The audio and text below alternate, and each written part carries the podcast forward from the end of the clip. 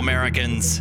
This is the Urbane Cowboys Podcast with Josiah Neely of R Street Institute and Doug McCullough of Lone Star Policy Institute. Good day.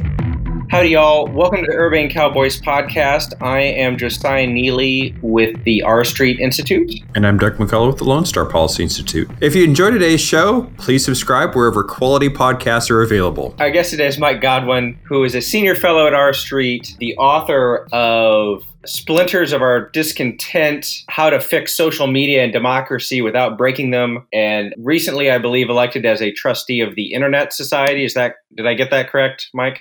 Yeah, you totally got that right. All right. All right. Well, well, welcome to the program.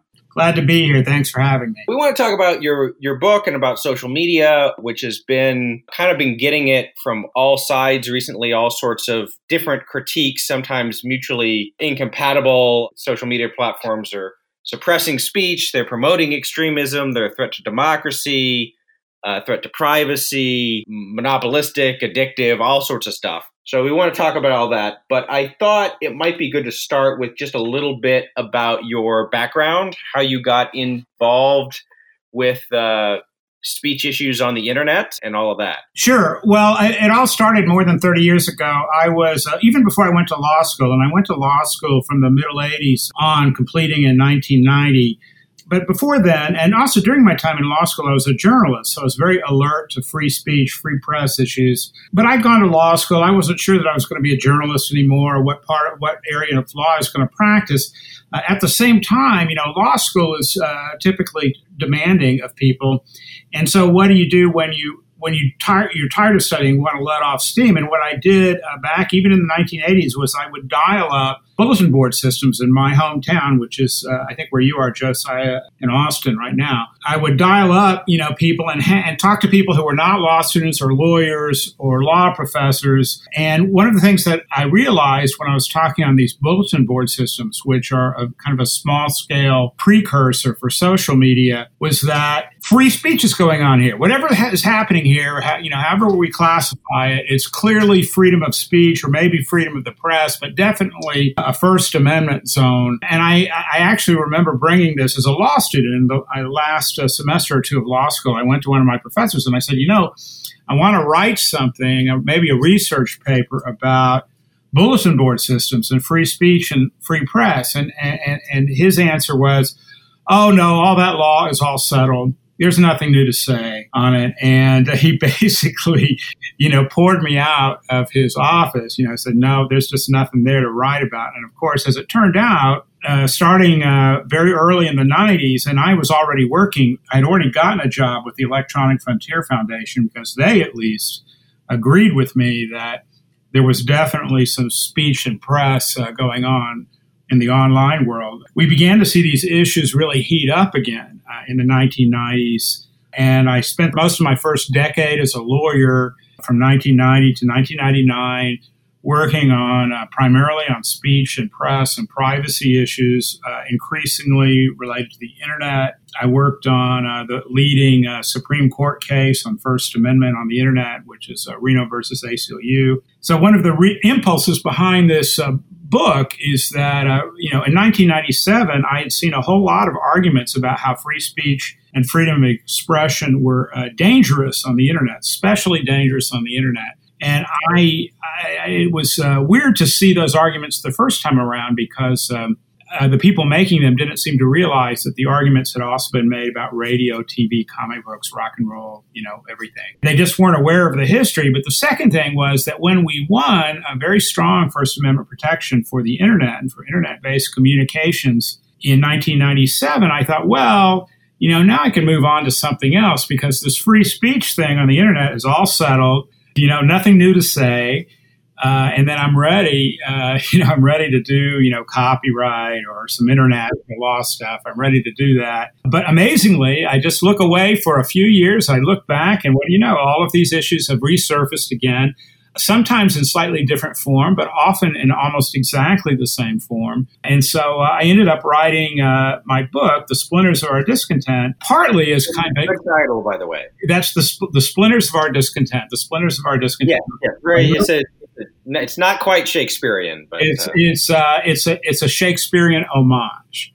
Right. Yeah. And uh, so I wrote the book trying to really chart how these arguments recurred, why they recurred, and what we should do in response to them. And I and I guess just stop there because I know you want to quiz me about some of that. Yeah. So it is a very interesting book. It addresses a, a lot of different issues, which is good. So, it, you know, in the book, one of the things that you talk about is that the kind of discourse or conversation about free speech and the internet is bipolar. You describe it as being kind of bipolar. So explain what you mean by that. Well, I, I, I call it bipolar partly because I wanted to say that there was a bipolar disorder, you know, afflicting internet law. And and that struck me as, uh, you know, that's my kind of humor. It's kind of dad joke humor. Um, But of course, immediately I got some responses from people when I started publishing articles using that trope. They said, well, you know, you shouldn't be making fun of bipolar. I know, right, you can't. I know, right? And I just said, no, I'm not making fun of bipolar disorder. Uh, I'm making fun of the fact that the legal system tends to only be able to keep two things on its mind at the same time. So uh, what happens is, in the United States especially, the bipolar disorder typically is played out as speakers or press against the government. So you always ask, what does the First Amendment stop? The First Amendment limits government censorship. There are some narrow exceptions to that and so on. It's all government versus speakers. In Europe and in some other countries around the world that also consider themselves free societies and have some strong uh, free speech protections, the bipolar piece is typically companies against citizens. The idea is that the companies are sort of presumptively commercial and so aren't looking out for you as individual citizens. But either way, you know, people tend to frame uh, speech issues on the internet as if they were bipolar, as if they were just two sides to the issue. Uh, and then reading, I, that was unsatisfying to me, but I couldn't figure out how to describe what was wrong with it until I ran across some articles by an, a friend of mine, law professor at Yale, Jack Balkin, who underscored that in today's world, where all of our speech uh, still has protections against government, And, and we still have maybe some kinds of protections against corporations, but people don't realize that there are three sets of players involved. So it's really a triangle, not bipolar.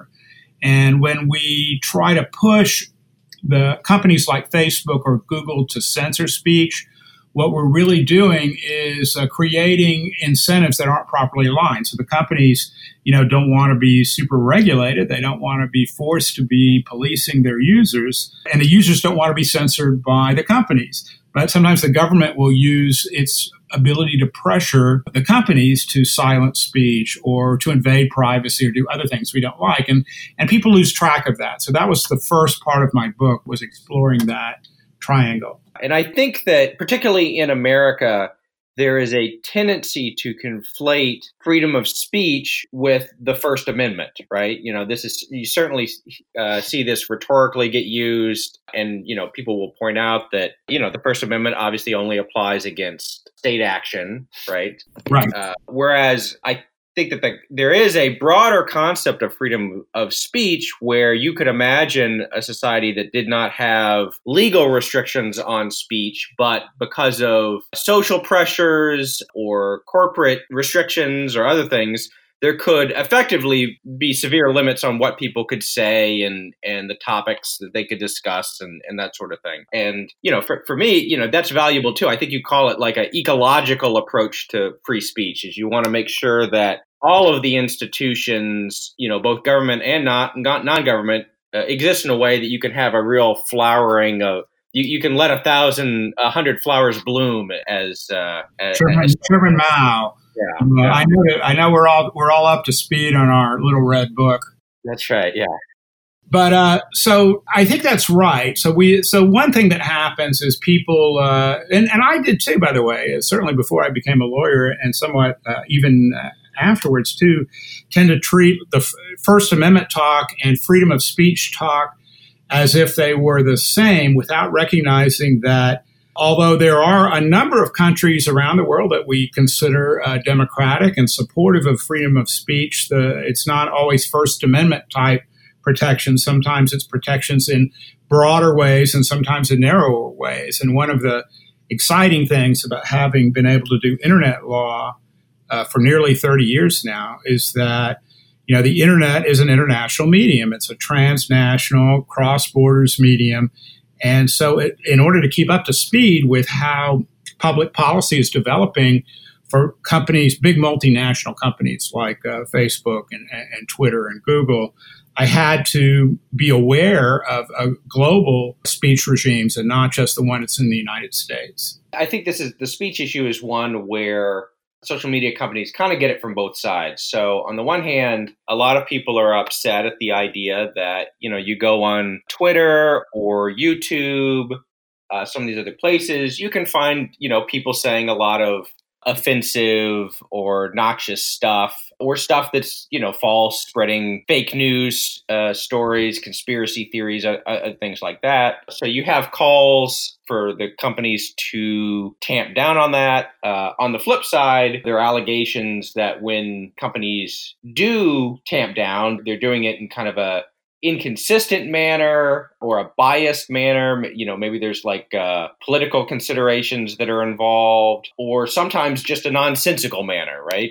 Um, you know, I, I had a, a recent experience where I was posting to a Yahoo listserv group and my messages were blocked, it said, because they contained offensive content, right? And I am pretty sure that by any definition, I, I assume Yahoo's definition as well, there was nothing in these emails that were offensive. Somehow, I think it probably, you know, something went screwy with the algorithm and, it, you know, it blocked it, you know, the way a spam filter will sometimes catch a, a regular email or something. But there wasn't really anything I could do about it, you know? So, I mean, that, that that's another problem that people have frustrations is that if they do get caught up in the system, you know, there doesn't seem to be much of a, a recourse. So these are obviously big, weighty problems. I don't know if you want to advise Mark Zuckerberg or Jack Dorsey about how they could see their way through it. But what is your general perspective on how that should be managed? So my first of all, my feeling is that if Zuck or Jack reach out to me, I will make time on my calendar.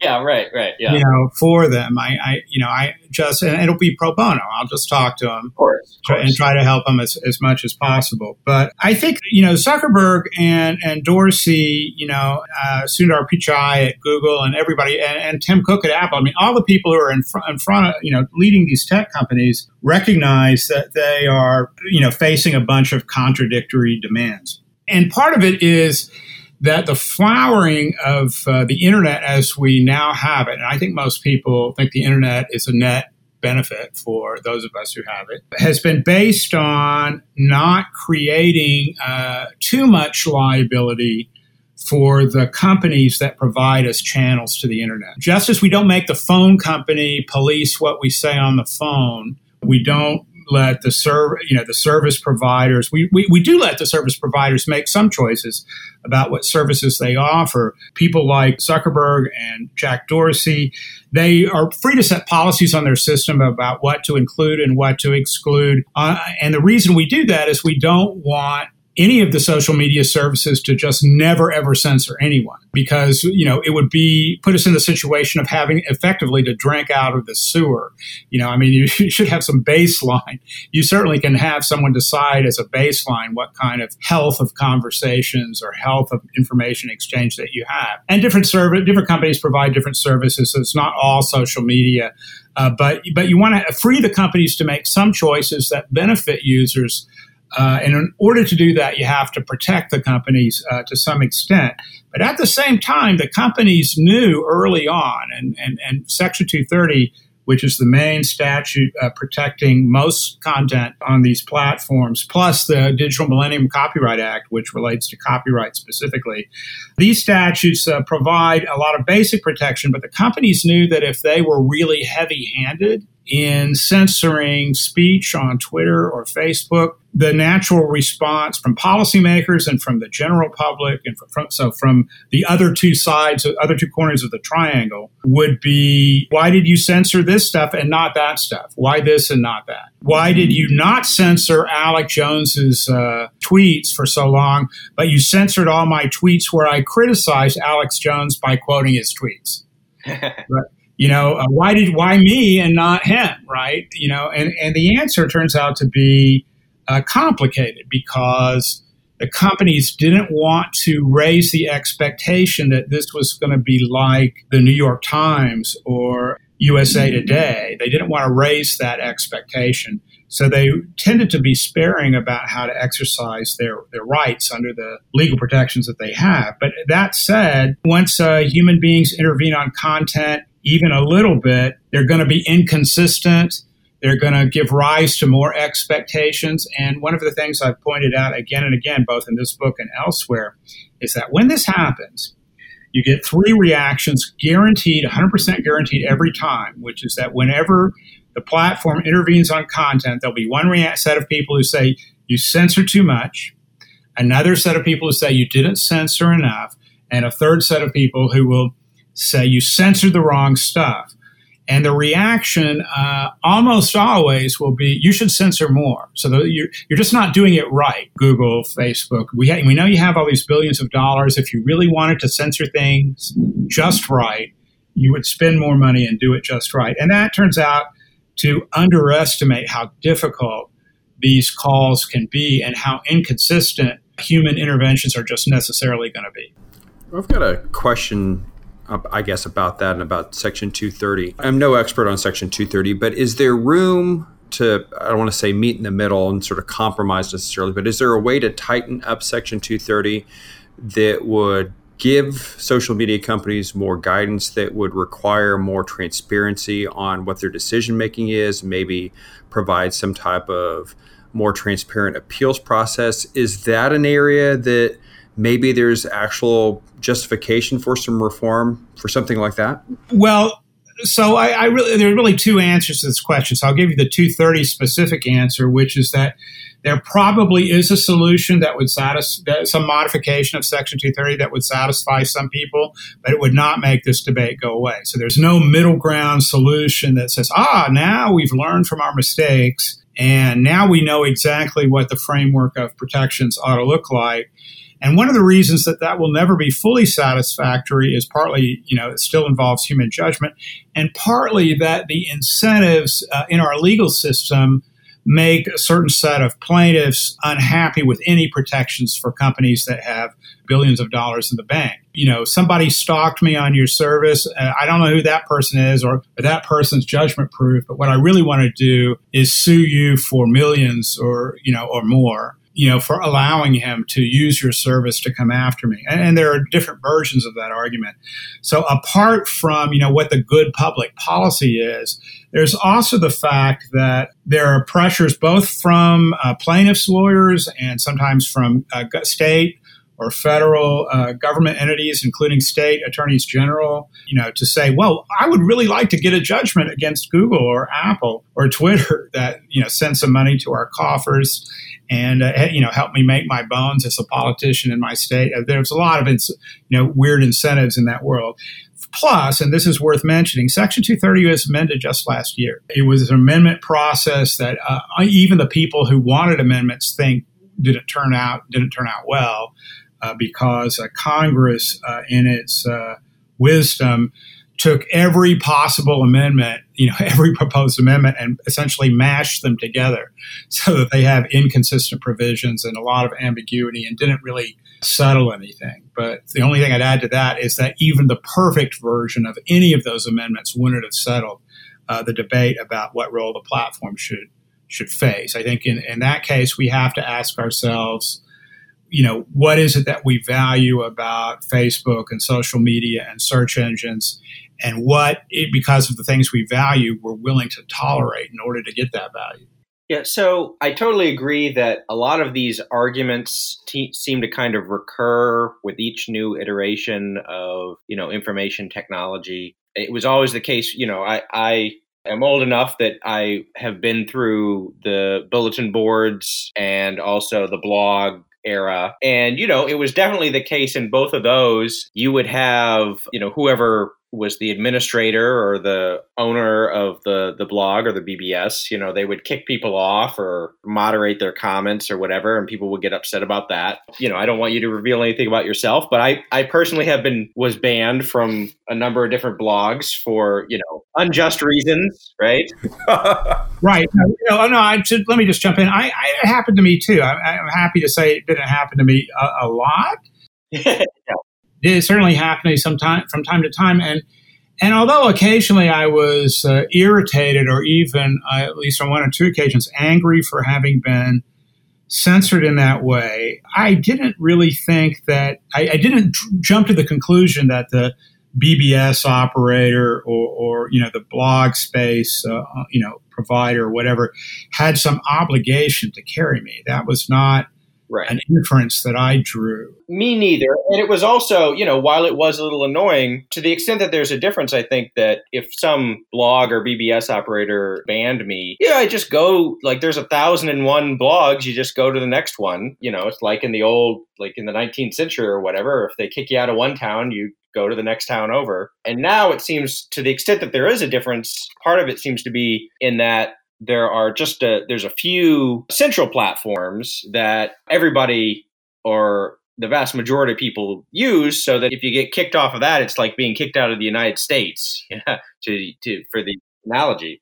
That's right. And if you were in a if you were in a city and you were uh, if you lived in a city and you were uh, an irritating drunk in one pub and you got eighty-six from that pub, you could definitely go to the next pub. Right. I mean, it's not, you know, there are definitely choices. Uh, so that is absolutely one difference, uh, which is that the scale of of the dominant social media platforms is so large that if you get kicked off, you know, that really does uh, affect your ability to reach some audiences. Now, it may not matter to everyone. Not everybody has, you know, ten thousand or more followers or, or whatever the threshold is for for being an influencer these days. But you had, you know, in the, you know, not too long ago, we typically had more choices. And even into the Facebook era, for example, there was this period where if you didn't like Facebook because, you know, you, it was too boring and you wanted to customize your page, you'd go to MySpace, have a great time there. And MySpace was certain to last forever because it had Rupert Murdoch's millions behind it. So, of course, it would never go under or fade. But it turns out that uh, for reasons, sometimes free markets actually kind of pick a winner. And, uh, you know, we've seen this on multiple occasions. And there are different reasons for this to happen, not all of which have to do with the winner being the best service. Microsoft Windows was for a long time, and it's uh, and, and certainly still arguably is, you know, a dominant desktop operating system. Uh, and it wasn't because Windows got everything right. It wasn't because Bill Gates got everything right. It was because it, there were all sorts of reasons for people to feel like they wanted to standardize around, you know, that standard. So Facebook, I think, uh, made some similar choices early in, in its evolution, especially when it opened up to the general public, that have to do with simplicity and attractiveness of the interface and the ease with which you could post, uh, you know, uh, pictures and later video and audio. Uh, and so Facebook's dominance, I think, came from having, you know, genuinely successfully competed, uh, at least at certain points in, in its existence. And and so if someone want, you know, has a big audience on Facebook, and I have a pretty big audience on Facebook, I guess, but if you if you have a big audience and you then you did something that abruptly got you kicked off of Facebook for a terms of service violation or suspended even, you know, that's uh, distressing, and you really do feel cut off. Uh, so I, so I st- am very sympathetic with anyone who's had that happen, especially if there was no sign that it was coming. It's like an abrupt thing, and, and even that has happened from time to time. But one of the interesting things to me about the moment that we're in, the historical moment that we're in, is that the platforms are under more pressure now than ever before to intervene in content and intervene in user access. You know, there's pressure from other users, pressure from governments, pressure from courts. There's a bunch of different reasons that the companies may be more pushed to intervene as they can under Section two thirty uh, in ways that make people feel censored. So, so uh, you know, one of the things we're grappling with is how do we keep the freedom of speech that we love so much and that we, I think we enjoy on Facebook in the face of all this pressure on the companies to clean up the neighborhood or, uh, you know, do something else that we think would make them better. And I want to, by the way, add just here at this point that it's not just speech. Of course, there, there are issues about uh, manipulative content, you know, uh, uh, fake news and handling of private information that I think are genuine issues. So we, we don't want to uh, skip over those. There are a bunch of things that the platforms maybe uh, need to grapple with. We can't assume that because we've asked them to respond, and they and some of them want to respond and make us happy. I mean, that doesn't help them at all to piss us off. They would like to make us happy, but they get inconsistent demands, and they also encounter the problem that every choice that they make to intervene is going to lead to some negative feedback w- without exception. Yes. Let's let's talk a little bit about the privacy, because that's another issue that you discuss in, in the book. And I know there are, you know, this, as with the speech thing, there have been various proposals to try and deal with the, you know, the fact that Facebook in particular, but some of these, you know, Google, some of these other companies, you know, they get a lot of data from people, and there's a variety of purposes that they could use that for, some good, some bad. I know that in Europe, there was a, a recent internet privacy, online privacy law. I think the acronym is like G D R P, something like that. G D P R, it's the General uh, Data Protection Regulation. Okay, G D P R, which sort of sounds to me like the initials of the old East German uh, government. Uh, uh, which we won't name because it'll just confuse people. People, the only initials you need to take away are G D P R in this discussion, for General Data Protection Regulation. A lot of people think, by the way, that it's uh, General Data Privacy Regulation, that the P stands for privacy, but that's not right. It's protection. And it, and, it, and that's partly because it covers even non-private, that is to say public information about users that could be collected. Uh, so let me just talk about that a little bit. Sure. When the G D P R was first uh, passed, uh, when, when it was first uh, was passed and began to be implemented in the European Union, a lot of American tech company leaders were quite uh, skeptical. They just thought, you know, this is crazy. You know, we don't even know what data qualifies as protected or not. And this is a new law. And, and, and so the European regulators don't really know either. And they also believed, not wrongly, that to some extent there was some hope by the European regulators that they were going to extract some penalties and behavior changes from American companies in particular. Because American companies are seen by European regulators as being, as they say, the the Wild West. And you haven't lived until you've heard German speakers and French speakers tell you their version of what Wild West means. But so there, there's a concern about controlling private information. And by the way, I think that's fair.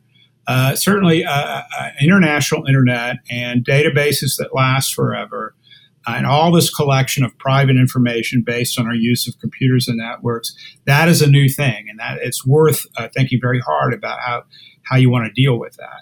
But on top of that, uh, there's the fact that regulators in many European countries know that the data is collected by advertisers and by the platforms themselves for commercial purposes. And the idea of collecting your personal information for commercial purposes is not, you know, it's not, it's not particularly popular in the United States, but it's even less popular in the European Union and some other countries around the world. And so there's a, there's a, some thought that uh, that's just so inherently suspect that we ought to just stick it to the companies that have collected our personal data so far.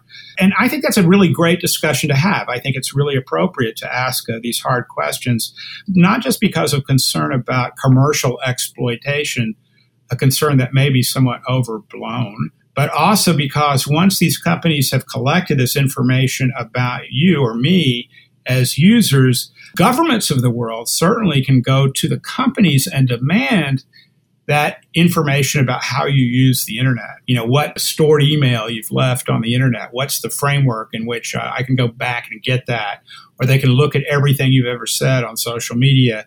And then we start asking questions about what the scope of governments being able to look into our private lives ought to be. So those are real questions, and, and I don't want to pass off any of those things, but I will say this. The concern about collecting personal information to make commerce happen, you know, for advertising, is older than I am. And I'm pretty old. I'm sixty-two. But it's uh, it dates from, You know, in the United States, it dates from The Hidden Persuaders, a book by Vance Packard that was published right around the time I was born, that argued that advertising companies were figuring out how to manipulate us subliminally. You know, there's a lot of concern that we were being made to want things that we shouldn't want by advertising. So that concern actually predates the internet. It predates social media. In the uh, T V show, The Marvelous Missus Maisel, they talk about the hidden persuaders in there. Yeah, that's right. And even uh, and also, it's a, of course a big theme in uh, Mad Men. Right. Yeah. Uh, you know, if you can imagine. So one idea that you do touch on in the book that was interesting, I was had not heard of before, the idea of making these social media companies into information fiduciaries, I believe is the term. That's right. Yeah. So c- could you just explain, you know, what that would mean uh, as an alternative idea? Sure. So information fiduciaries is a is a mouthful. I ha- you know, I, I'm, I'm glad I didn't come up with it, because I can blame it, uh, that term, on the people who did come up with it, uh, who are scholars that I got great ideas from, including Jack Balkin, who also has a, a, a, at least partial ownership of that term, information fiduciaries. But let me unpack it a little bit for you by talking about other entities besides uh, uh, the tech companies.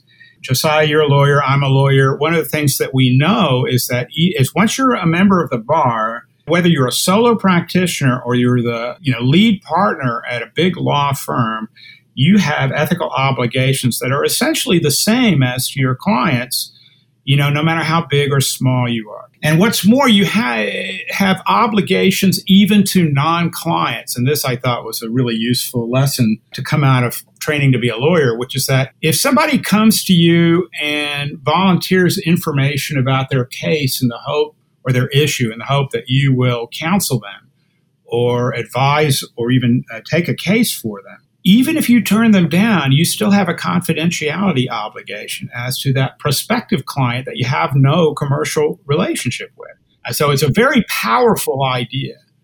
And uh, I began, you know, when I was reading about the law professors talking about information fiduciary obligations that would be perhaps imposed or adopted by the tech companies, what I, you know, when I mapped it back to my legal training, I thought, well, well, what about people who didn't actually volunteer? And then, of course, the facts that uh, emerged, which are that Facebook has effectively profiles from people who are not members of the service.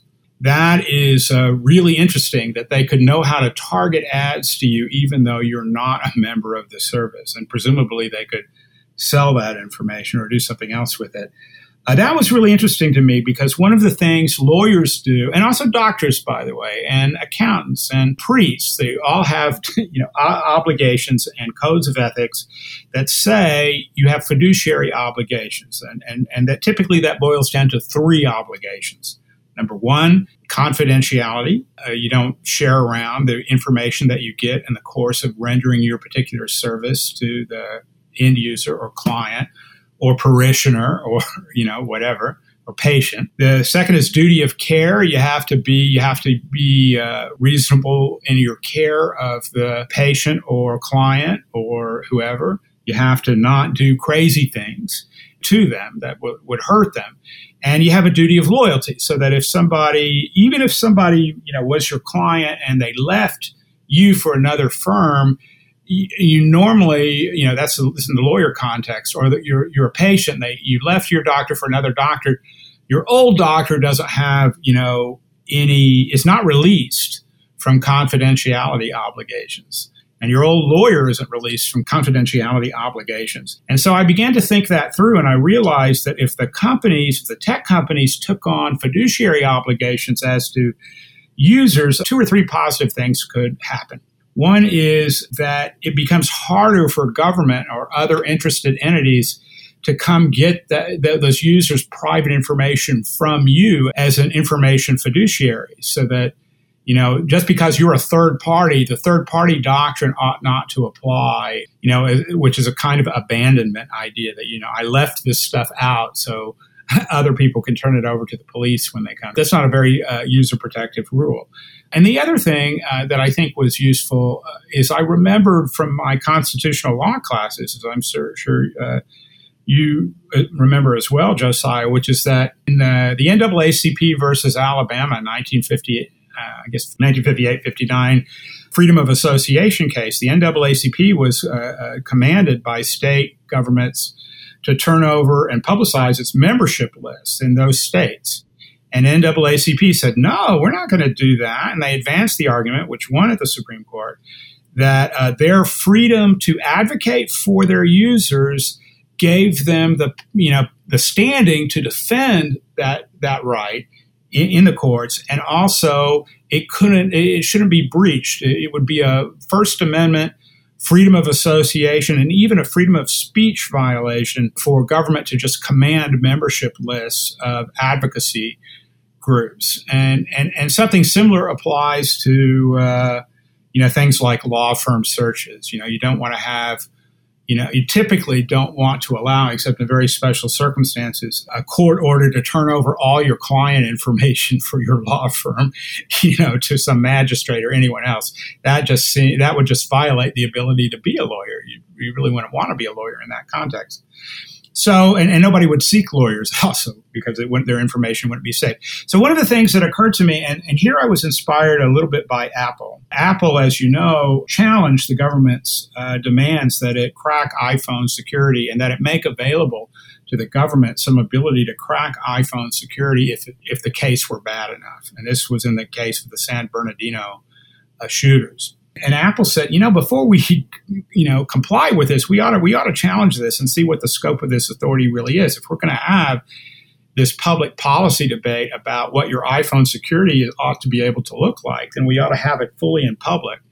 And I thought that was a good decision. And I liked the idea of Facebook or Google or Apple or Twitter being able to have standing to go tell the government, stop. We're going to speak for our users here and say you are demanding too much or you need to follow a procedure before we turn stuff over to you. And one of the side benefits of that, I think, is that in a in an age or a year at least when we have a lot more public distrust of the big tech companies, what better way to begin to restore some of that trust than to put those companies in the position of being able to actively defend their users against Uh, government demands for their information. So those, these were all these ideas kind of cooking up in my little legal crock pot uh, that I turned into, and I ultimately leveraged into this book. One closing question. You are justly famous as the author of Godwin's Law, uh, which I think may be after that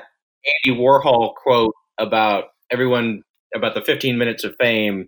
It's probably one of the the most slightly misquoted lines on the internet. So I think a, maybe a bastardized version would be that when you're in an online discussion, the longer it goes on, the greater the odds that someone accuses someone else of being uh, Hitler or uh, Nazi, something like that. Is that would would that be a fair rendition? Yeah, that's in the ballpark of what yeah. I said. Yeah. Uh, so I, I think so that's well, you know, I think that's a perfectly fine paraphrase, and I'm now in the position of having read it in a bunch of different other languages. So I sort of, so I get to see how it's, uh, you know, it, it's lost, you know, what's lost, and sometimes what's gained in translation. Early on in uh, this online environment that we now all live in, I recognized the tendency for our rhetoric, you know, when we got mad at one another, to heighten and to we looked for more and more extreme things to say about people who were um, disagreeably stupid or stupidly disagreeable.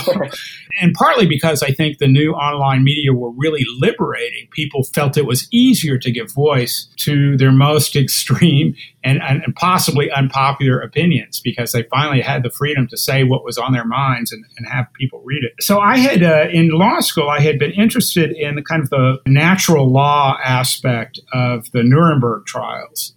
And I, I dug down really deeply into the war crimes trials question. One of the things, and my wife will probably call me Hitler for having yeah. done um, but one of the things that we see is uh, is that people want to call each other Hitler or Nazis. And if you spend any time looking at that period of history, you realize you don't want people to forget the magnitude of what happened. And so I thought, well, how could I discourage people from just jumping to a Hitler comparison or Nazi comparison? So I wrote Godwin's Law, and I designed it so that it sounds like a natural law or even a mathematical law, although, of course, it, of course it isn't either one of those. Well, I would describe it, I, I think it is uh, perhaps not mathematical, but I would say it's more than just a cultural thing, if you want to be strict about it. Oh, I, I think that's right. Uh, and, you know, it, it certainly is international. And if you look at Wikipedia, the German Wikipedia has uh, Godwin's uh, uh, Rektig, I think, and then it's, uh, en français, it's Roi de Godwin. Uh, you know, it's, it's, it's everywhere. And, and they mostly, at least in the languages that I know something of, they mostly uh, get that stuff right. But the idea here was not so much to tell people that they couldn't make the comparisons, but to sort of suggest that they ought not to do so by following the path of least resistance to do it. They should ask themselves critically whether this particular set of historical comparisons has some justice to it.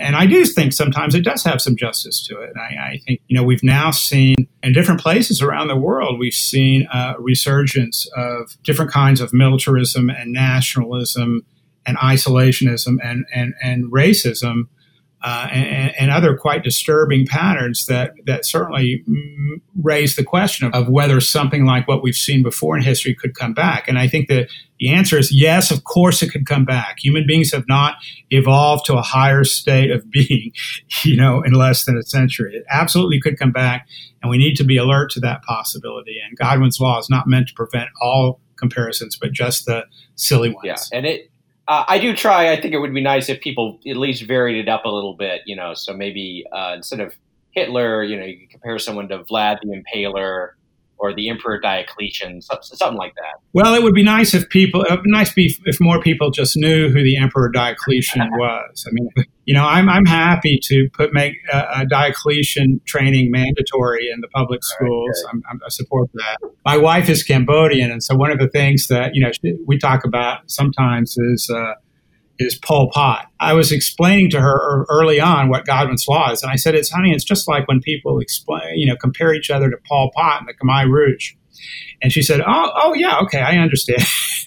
That's probably yeah, that's the cultural translation right there. I was just going to say, if I'm if I'm not mistaken, in addition to Godwin's Law, I think I saw that you also are credited. I don't know if it was with the first internet meme or describing what an internet meme is. Is that correct? Well, so it is correct in the sense that Wikipedia now sometimes seems to say that. um, so, and, and, and I used to work for Wikipedia, so I'm, I'm not necessarily well positioned to criticize what Wikipedia says. But so the idea of memes is is old. It's pretty old. It's been around since the nineteen seventies, uh, and the and a meme is essentially a viral idea. Uh, it's meant to be uh, a parallel to a gene, and genes can be viral. When gene, when when viruses happen, they're actually invading organisms and inserting new genes into the organisms that they invade. So memes uh, are just kind of the idea version of a virus. Uh, and then um, I uh, I had been reading about memes in society in the, you know, in various writings in the late nineteen eighties. And as I got more and more online access, I, be, I, I thought, well, here's the problem. Let's say that you uh, really are troubled by something that you're seeing online, but you're just one person. How do you possibly, you know, correct the record or challenge a bad idea? And, and it occurred to me that if my challenge were viral, that if it were self-propagating, I wouldn't need to have a lot of money to be successful in the marketplace of ideas. It could just uh, propagate itself. And so I, I wrote, I invented Godwin's Law for the purpose of testing this theory. I said, come up with something that sounds sufficiently ironic and quirky and, uh, you know, that people would just repeat it Uh, and then I put my name on it because that's sort of my radioisotope tracking mechanism, so that whenever I would see it pop up again on the Internet years later, it, people would call it Godwin's Law, or sometimes Goodwin's Law. I don't know who Goodwin is, but but it, but I'm pretty sure they mean me. And uh, I, I was able to track it and say, aha, a successful recurrence of my uh, mimetic uh, virus. Uh, so uh, internet memes, I you know, I'm always I always appear in articles about internet memes now. So so that's uh, something I'm going to probably be on my uh, in my obituary. And as I've told some people, if I'm really successful in the rest of my career, I can push Godwin's Law down into the second or third sentence of my obituary when, when that happens. Well, here's hoping. Thank you very much for joining us today. Thanks for having me. And uh, the book is The Splinters of Our Discontent, How to Fix Social Media and Democracy Without Breaking Them. And it's available at fine booksellers everywhere.